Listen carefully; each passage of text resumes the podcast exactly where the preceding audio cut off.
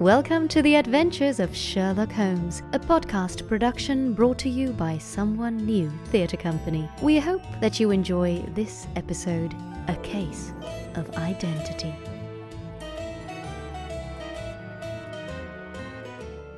My dear fellow, life is infinitely stranger than anything which the mind of man could invent. said Sherlock Holmes as we sat on either side of the fire in his lodgings at Baker Street. We would not dare to conceive the things which are merely mere commonplace of existence. If we could fly out of that window, hand in hand, hover over this great city, gently remove the roofs, and peep in at the queer things which are going on, the strange coincidences, the plannings, the cross purposes, the wonderful chains of events working through generations and leading to the most outre results, it would make all fiction with its conventionalities and unforeseen conclusions most stale and unprofitable. And yet I am not convinced of it. The cases which come to light in the papers are, as a rule, bald enough and vulgar enough. We have, in our police reports, realism pushed to its extreme limits, and yet the result is, it must be confessed, neither fascinating nor artistic. A certain selection and discretion must be used in producing a realistic effect. This is wanting in the police report, where more stress is laid perhaps upon the platitudes of the magistrate than upon the details which to an observer contain the vital essence of the whole matter.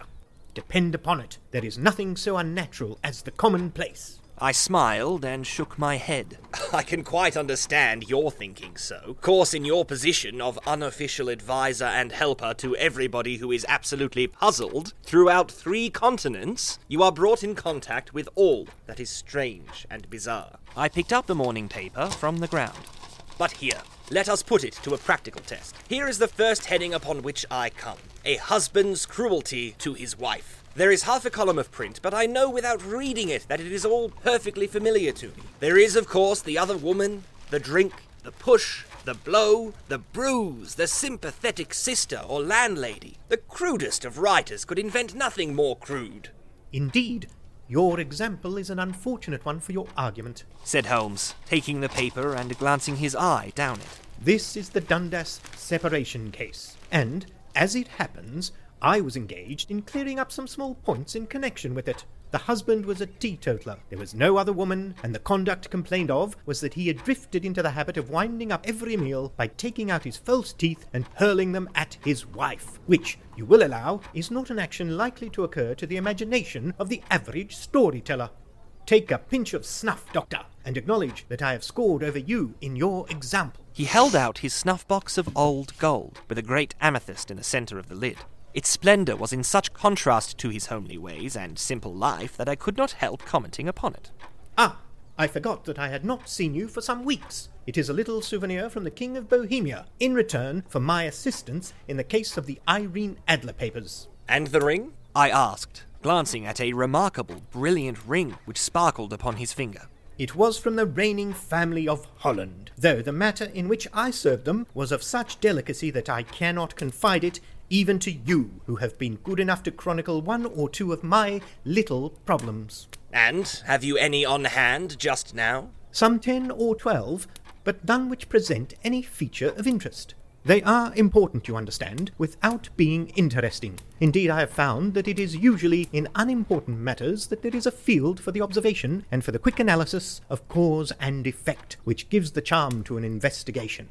The larger crimes are apt to be the simpler, for the bigger the crime, the more obvious, as a rule, is the motive.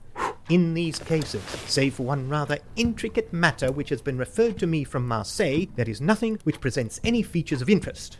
It is possible, however, that I may have something better before very many minutes are over, for this is one of my clients, or I am much mistaken. He had risen from his chair and was standing between the parted blinds, gazing down into the dull, neutral tinted London street. Looking over his shoulder, I saw that on the pavement opposite there stood a large woman with a heavy fur boa round her neck, and a large curling red feather in a broad brimmed hat, which was tilted in a coquettish Duchess of Devonshire fashion over her ear. From under this great panoply, she peeped up in a nervous, hesitating fashion at our windows, while her body oscillated backward and forward, and her fingers fidgeted with her glove buttons. Suddenly, with a plunge, as of the swimmer who leaves the bank, she hurried across the road, and we heard the sharp clang of the bell. I have seen those symptoms before. said Holmes, throwing his cigarette into the fire. Oscillation upon the pavement always means an affaire de coeur. She would like advice, but is not sure that the matter is not too delicate for communication. And yet, even here we may discriminate. When a woman has been seriously wronged by a man, she no longer oscillates, and the usual symptom is a broken bell wire. Here we may take it that there is a love matter, but that the maiden is not so much angry as perplexed or grieved.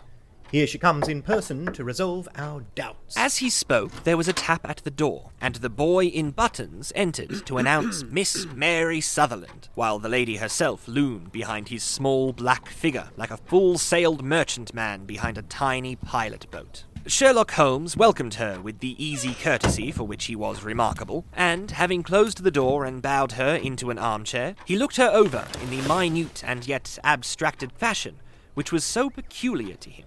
Do you not find that with your short sight it is a little trying to do so much typewriting? I did at first, but now I know where the letters are without looking. Then, suddenly realizing the full purport of his words, she gave a violent start and looked up, with fear and astonishment upon her broad, good humoured face. You've heard about me, Mr. Holmes, else how could you know all that? Never mind. It is my business to know things. Perhaps I have trained myself to see what others overlook.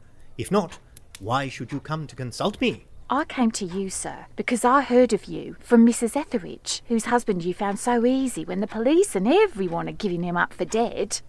Oh, Mr. Holmes, I wish you would do as much for me. I'm not rich, but still, I have a hundred a year in my own right, besides the little that I make by the machine, and I would give it all to know what has become of Mr. Hosmer Angel. Why did you come away to consult me in such a hurry? asked Sherlock Holmes, with his fingertips together and his eyes to the ceiling.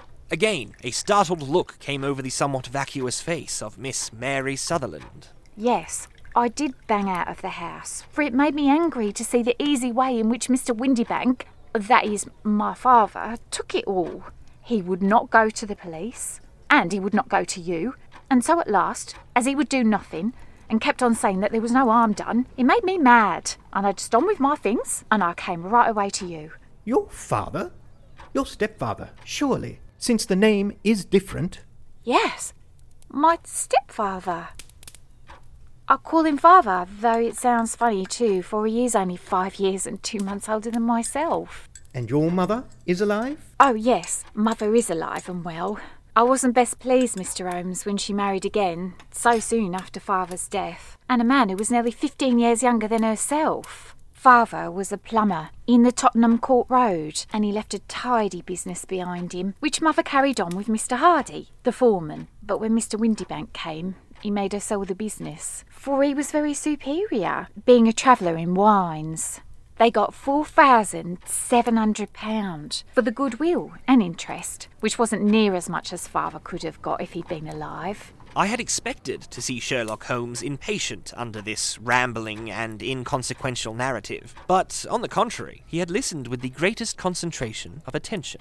Your own little income, does it come out of the business? Oh no, sir. It is quite separate and was left me by my Uncle Ned in Auckland.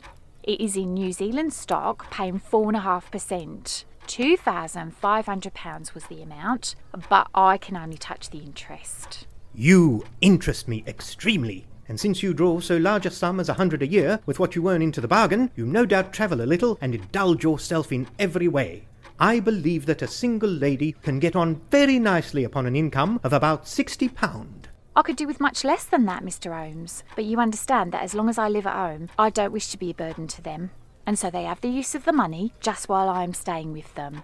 Of course, that is only just for the time. Mr. Windibank draws my interest every quarter and pays it over to mother. And I find that I can do pretty well with what I earn at typewriting. It brings me two pence a sheet, and I can often do from 15 to 20 sheets in a day. You have made your position very clear to me. This is my friend, Dr. Watson, before whom you can speak as freely as before myself. Kindly tell us now all about your connection with Mr. Hosmer Angel. A flush stole over Miss Sutherland's face, and she picked nervously at the fringe of her jacket. I met him first at the gasfitters' ball. They used to send father tickets when he was alive, and then afterwards they remembered us and sent them to mother. Mr. Windibank did not wish us to go. He never did wish us to go anywhere. He would get quite mad if I wanted so much as to join a Sunday school treat. But this time I was set on going, and I would go, for what right had he to prevent? He said the folk were not fit for us to know, when all father's friends were to be there. And he said that I had nothing fit to wear, when I had my purple plush that I had never so much as taken out of the drawer. At last, when nothing else would do, he went off to France upon the business of the firm. But we went, mother and I, with Mr. Hardy, who used to be our foreman, and it was there I met Mr. Hosmer Angel.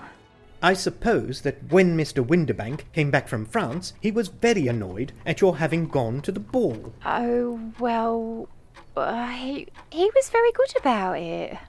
He laughed, I remember, and shrugged his shoulders and said there was no use denying anything to a woman, for she would have her way. I see. Then at the gasfitter's ball you met, as I understand, a gentleman called Mr. Hosmer Angel. Yes, sir. I met him that night, and he called next day to ask if we had got home all safe. And after that, we met him. That is to say, Mr. Holmes, I met him twice for walks, but after that, father came back again, and Mr. Hosmer Angel could not come to the house any more. No? Well, y- you know, father didn't like anything of the sort. He wouldn't have any visitors if he could help it, and he used to say that a woman should be happy in her own family circle. But then, as I used to say to mother, a woman wants her own circle to begin with, and I had not got mine yet. But how about Mr. Hosmer Angel?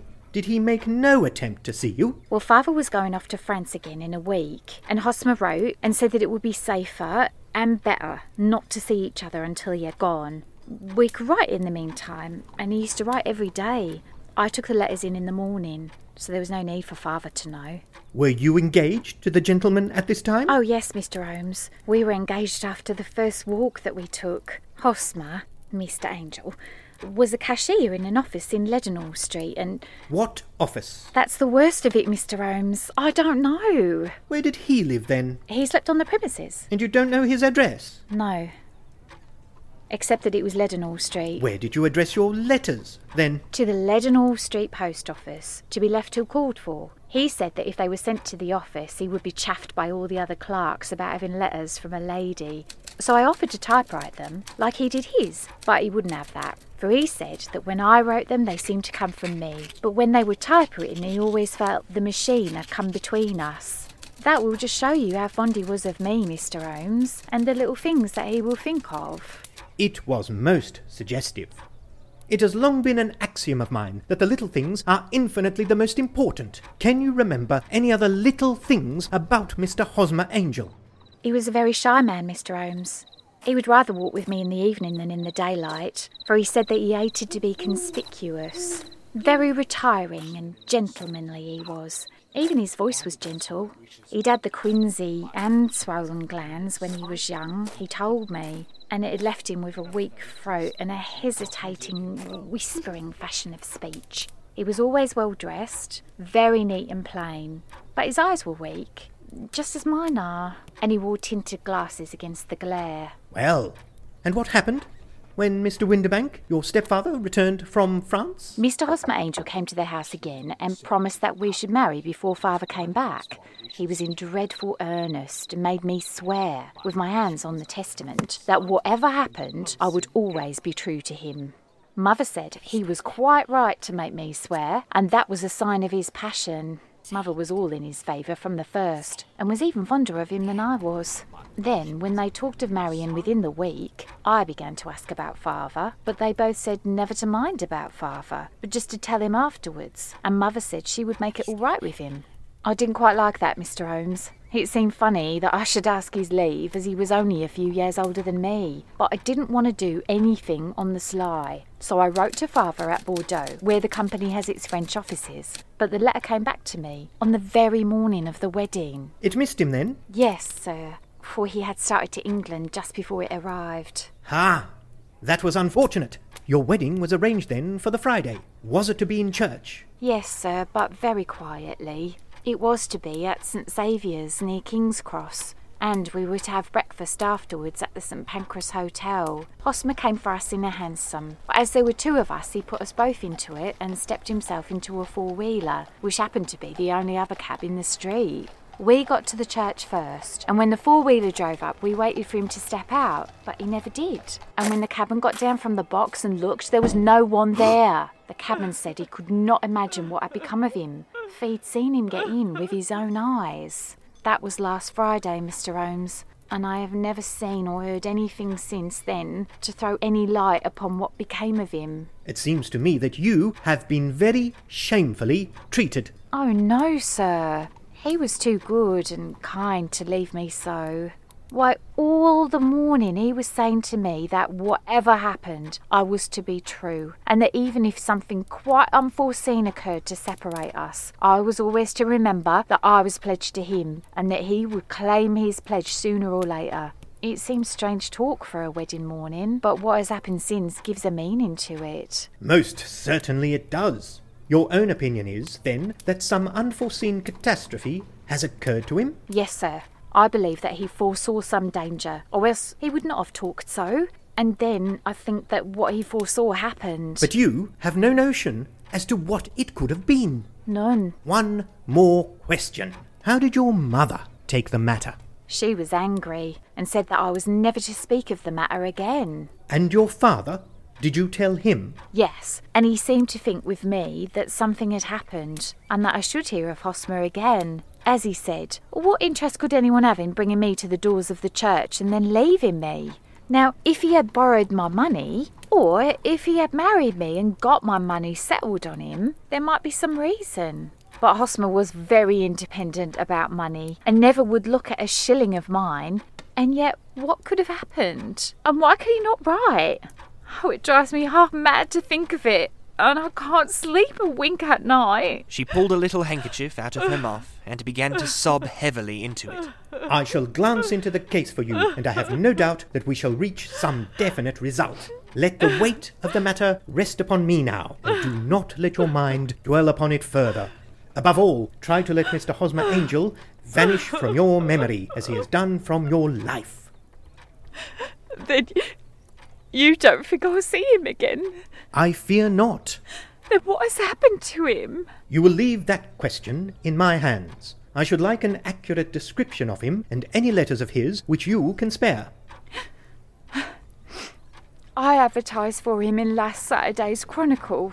Here is the slip, and here are four letters from him. Thank you.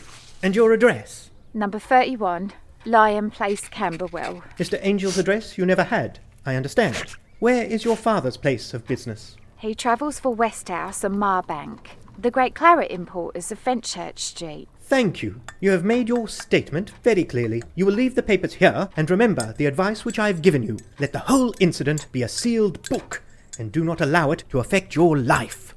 You are very kind, Mr. Holmes, but I cannot do that. I shall be true to Hosmer. He shall find me ready when he comes back. For all the preposterous hat and the vacuous face, there was something noble in the simple faith of our visitor, which compelled our respect.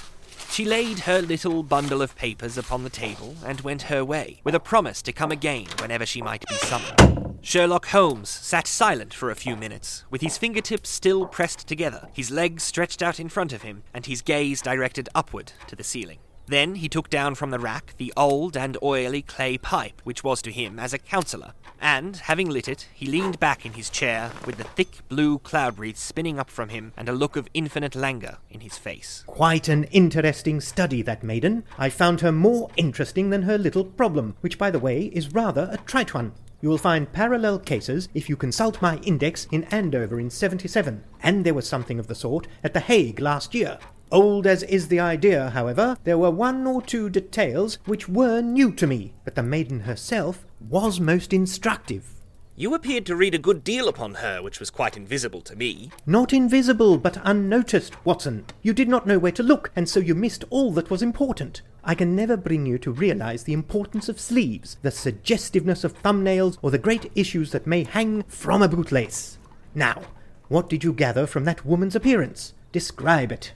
Well, she had a slate coloured, broad brimmed straw hat, with a feather of brickish red. Her jacket was black, with black beads sewn upon it, and a fringe of little black jet ornaments. Her dress was brown, rather darker than coffee colour, with a little purple plush at the neck and sleeves. Her gloves were greyish and worn through at the right forefinger. Her boots I didn't observe. She had small, round, hanging gold earrings and a general air of being fairly well to do, in a vulgar, comfortable, easy-going way. Sherlock Holmes clapped his hands softly together and chuckled. Upon my word, Watson, you are coming along wonderfully. You have really done very well indeed. It is true that you have missed everything of importance, but you have hit upon the method, and you have a quick eye for colour. Never trust to general impressions, my boy, but concentrate yourself upon details. My first glance is always at a woman's sleeve. In a man, it is perhaps better first to take the knee of the trouser. As you observe, this woman had plush on her sleeves, which is a most useful material for showing traces. The double line, a little above the wrist, where the typewriterist presses against the table, was beautifully defined. The sewing machine, of the hand type, leaves a similar mark, but only on the left arm and on the side of it farthest from the thumb, instead of being right across the broadest part, as this was. I then glanced at her face, and, observing the dint of a pince nez at either side of her nose, I ventured a remark upon short sight and typewriting, which seemed to surprise her. Why, it surprised me! But surely it was obvious. I was then much surprised and interested on glancing down to observe that though the boots which she was wearing were not unlike each other, they were really odd ones, the one having a slightly decorated toe cap, and the other a plain one. One was buttoned only in the two lower buttons out of five, and the other at the first, third, and fifth. Now, when you see that a young lady, otherwise neatly dressed, has come away from home with odd boots, half buttoned, it is no great deduction to say that she came away in a hurry. And what else? I asked, keenly interested, as I always was, by my friend's incisive reasoning. I noted in passing that she had written a note before leaving home, but after being fully dressed. You observed that her right glove was torn at the forefinger, but you did not apparently see that both glove and finger were stained with violet ink. She had written in a hurry and dipped her pen too deep. It must have been this morning, or the mark would not remain clear upon the finger. All this is amusing, though rather elementary. But I must back to business, Watson. Would you mind reading me the advertised description of Mr. Hosmer Angel? I held the little printed slip to the light. Missing on the morning of the 14th, a gentleman named Hosmer Angel, about 5 feet 7 inches in height, strongly built, sallow complexion, black hair a little bald in the centre, bushy, black side whiskers and moustache, tinted glasses, slight infirmity of speech. Was dressed when last seen in black frock coat, faced with silk, black waistcoat, gold Albert chain, and grey Harris tweed trousers, with brown gaiters over elastic sided boots, known to have been employed in an office in Leadenhall Street. Anybody bringing information for That the, will do. uh, As to the letters, they are very commonplace. Absolutely no clue in them to Mr. Angel, save that he quotes Balzac once. There is one remarkable point, however, which will no doubt strike you. Well, they are typewritten. Not only that, but the signature is typewritten. Look at the neat little Hosmer Angel at the bottom. There is a date, you see, but no superscription except Leadenhall Street, which is rather vague. The point about the signature is very suggestive. In fact, we may call it conclusive. Of what? My dear fellow, is it possible you do not see how strongly it bears upon the case? I cannot say that I do, unless it were that he wished to be able to deny his signature if an action for breach of promise were instituted. No, that was not the point. However, I shall write two letters which should settle the matter. One is to a firm in the city, the other is to the young lady's stepfather, Mr. Windibank, asking him whether he could meet us here at six o'clock tomorrow evening. It is just as well that we should do business with the male relatives. And now, Doctor, we can do nothing until the answers to those letters come. So, we may put our little problem upon the shelf for the interim. I had had so many reasons to believe in my friend's subtle powers of reasoning and extraordinary energy in action that I felt he must have some solid grounds for the assured and easy demeanour with which he treated the singular mystery which he had been called upon to fathom. Once only And had I known him to fail, in the case of the King of Bohemia and of the Irene. Adler photograph. But when I looked back to the weird business of the sign of four, and the extraordinary circumstances connected with the study in scarlet, I felt that it would be a strange tangle indeed which he could not unravel. I left him then, still puffing at his black clay pipe, with the conviction that when I came again on the next evening, I would find that he held in his hands all the clues which would lead up to the identity of the disappearing bridegroom of Miss Mary Sutherland. A professional case of great gravity was engaging my own attention at the time, and the whole of next day I was busy at the bedside of the sufferer. It was not until close upon six o'clock that I found myself free, and was able to spring into a hansom and drive to Baker Street, half afraid that I might be too late to assist at the denouement of the little mystery. I found Sherlock Holmes alone, however, half asleep, with his long, thin form curled up in the recesses of his armchair. A formidable array of bottles and test tubes with the pungent, cleanly smell of hydrochloric acid told me that he had spent his day in the chemical work which was so dear to him. Well, have you solved it? Yes, it was the bisulfate of baryta. No, oh, no, the mystery. Oh, that. I thought of the salt that I'd been working upon. There was never any mystery in the matter. Though, as I said yesterday, some of the details are of interest. The only drawback is that there is no law, I fear, that can touch the scoundrel. Who was he then, and what was his object in deserting Miss Sutherland? The question was hardly out of my mouth, and Holmes had not yet opened his lips to reply, when we heard a heavy footfall in the passage and a tap at the door. This is the girl's stepfather, Mr. James Windibank. He has written to me to say that he would be here at six. Come in. The man who entered was a sturdy, middle sized fellow, some thirty years of age, clean shaven and sallow skinned, with a bland, insinuating manner and a pair of wonderfully sharp and penetrating grey eyes. He shot a questioning glance at each of us, placed his shiny top hat upon the sideboard, and with a slight bow sidled down into the nearest chair. Good evening, Mr. James Windibank. I think that this typewritten letter is from you, in which you made an appointment with me for six o'clock. Yes, sir. I am afraid that I am a little late, but I'm not quite my own master, you know. I am sorry that Miss Sutherland has troubled you about this little matter, for I, I think it is far better not to wash linen of the sort in public. It was quite against my wishes that she came. But she is a very excitable, impulsive girl, as you may have noticed, and she is not easily controlled when she has made up her mind on a point. Of course, I did not mind you so much, as you were not connected with the official police, but it is not pleasant to have a family misfortune like this noised abroad. Besides, it is a useless expense how could you possibly find this Hosmer angel? On the contrary, I have every reason to believe that I will succeed in discovering Mr. Hosmer Angel. Mr. Windibank gave a violent start and dropped his gloves. I am delighted to hear it. It is a curious thing that a typewriter has really quite as much individuality as a man's handwriting. Unless they are quite new, no two of them write exactly alike. Some letters get more worn than others, and some wear only on one side. Now, you remark in this note of yours, Mr. Windibank, that in every case there is some little slurring over the E and a slight defect in the tail of the R. There are fourteen other characteristics, but those are the more obvious. We do all our correspondence with this machine at the office, and no doubt it is a little worn. Our visitor answered, glancing keenly at Holmes with his bright little eyes. And now I will show you what is really a very interesting study, Mr. Windibank. I think of writing another little monograph some of these days on the typewriter and its relation to crime. It is a subject to which I have devoted some little attention. I have here four letters which purport to come from the missing man. They are all typewritten. In each case, not only are the E's slurred and the R's tailless, but you will observe, if you care to use my magnifying lens, that the 14 other characteristics to which I have alluded are there as well. Mr. Windibank sprang out of his chair and picked up his hat. I cannot waste time over this sort of fantastic talk, Mr. Holmes. If you can catch the man, catch him, and let me know when you've done it. Certainly, said Holmes, stepping over and turning the key in the door. I'll let you know then that I have caught him. What?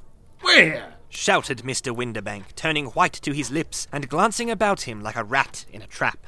Oh, it won't do. Really, it won't. There is no possible getting out of it, Mr. Windibank. It is quite too transparent, and it was a very bad compliment when you said that it was impossible for me to solve so simple a question. That's right. Sit down and let us talk it over. Our visitor collapsed into a chair with a ghastly face and a glitter of moisture on his brow. It, it, it, it's not actionable. I'm very much afraid that it is not. But between ourselves, Windibank, it was as cruel and selfish and heartless a trick in every petty way as ever came before me. Now, let me just run over the course of events, and you will contradict me if I go wrong. The man sat huddled up in his chair with his head sunk upon his breast, like one who is utterly crushed. Holmes stuck his feet up on the corner of the mantelpiece and, leaning back with his hands in his pockets, began talking, rather to himself, as it seemed, than to us. The man married a woman very much older than himself for her money, and he enjoyed the use of the money of the daughter as long as she lived with them. It was a considerable sum for people in their position, and the loss of it would have made a serious difference. It was worth an effort to preserve it. The daughter was of a good, amiable disposition, but affectionate and warm hearted in her ways, so that it was evident that with her fair personal advantages and her little income, she would not be allowed to remain single long. Now, her marriage would mean, of course, the loss of a hundred a year. So, what does her stepfather do to prevent it? He takes the obvious course of keeping her at home and forbidding her to seek the company of people of her own age. But soon he found out that that would not answer forever.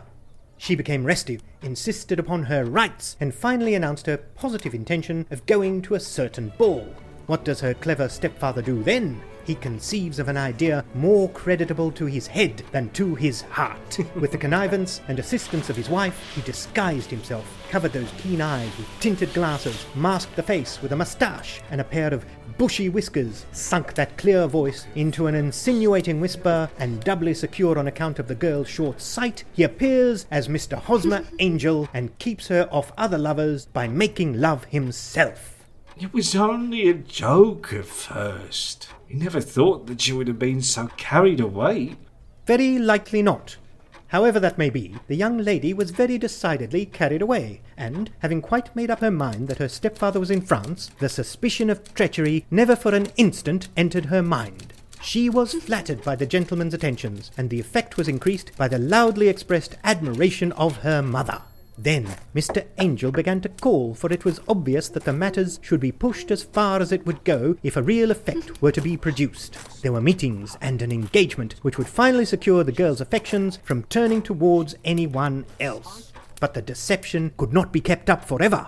These pretended journeys to France were rather cumbrous. The thing to do was clearly to bring the business to an end in such a dramatic manner that it would leave a permanent impression upon the young lady's mind and prevent her from looking upon any other suitor for some time to come. Hence those vows of fidelity exacted upon a testament, and hence also the allusions to a possibility of something happening on the very morning of the wedding. James Windibank wished Miss Sutherland to be so bound to Hosmer Angel and so uncertain as to his fate that for ten years to come, at any rate, she would not listen to another man. As far as the church door he brought her, and then, as he could go no farther, he conveniently vanished away by the old trick of stepping in at one door of a four wheeler and out the other. I think that was the chain of events, Mr. Windibank.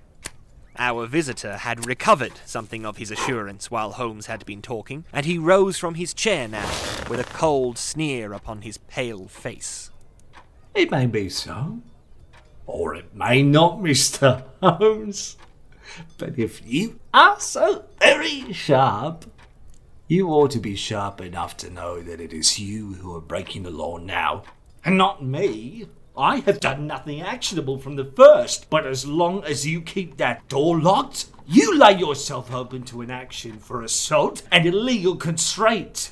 The law cannot, as you say, touch you. said Holmes, unlocking and throwing open the door. Yet there never was a man who deserved punishment more. If the young lady has a brother or a friend, he ought to lay a whip across your shoulders, by Jove. He continued, blushing up at the sight of the bitter sneer upon the man's face. It is not part of my duties to my client, but he has a hunting crop handy. I think I shall just treat myself to. He took two swift steps to the window, but before he could grasp it, there was a wild clatter of steps upon the stairs. The heavy hall door banged, and from the window we could see Mr. James Windibank running at the top of his speed down the road. There's a cold blooded scoundrel. Said Holmes, laughing, as he threw himself down into his chair once more. Ah.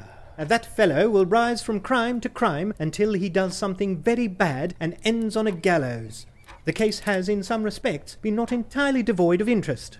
I cannot now entirely see all the steps of your reasoning. Well, of course, it was obvious from the first that this Mr. Hosmer Angel must have some strong object for his curious conduct. And it was equally clear that the only man who really profited by the incident, as far as we could see, was the stepfather. Then the fact that the two men were never together, but that the one always appeared when the other was away, was suggestive.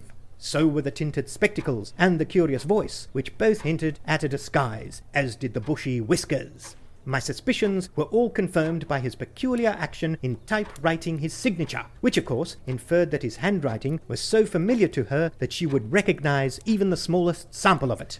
You see, all these isolated facts, together with many minor ones, all pointed in the same direction.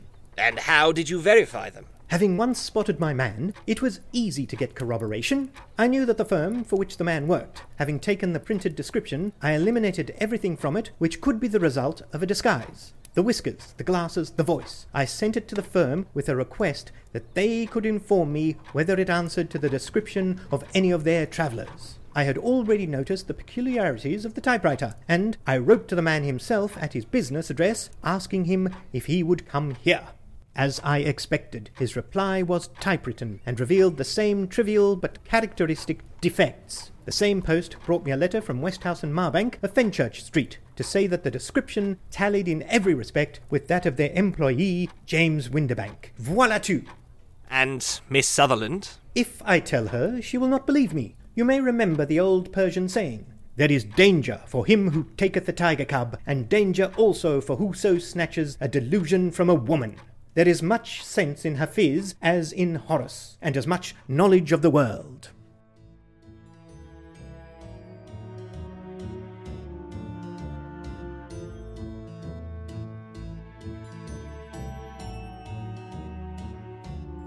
Thank you for joining us for A Case of Identity. This episode featured the voices of Stephen Georgiadis as Sherlock Holmes, Shannon Nichols as Dr. John H. Watson, Louise Gracie as Mary Sutherland, and Matthew Bradford as James Windibank. Join us for part one of The Boscombe Valley Mystery in our next episode.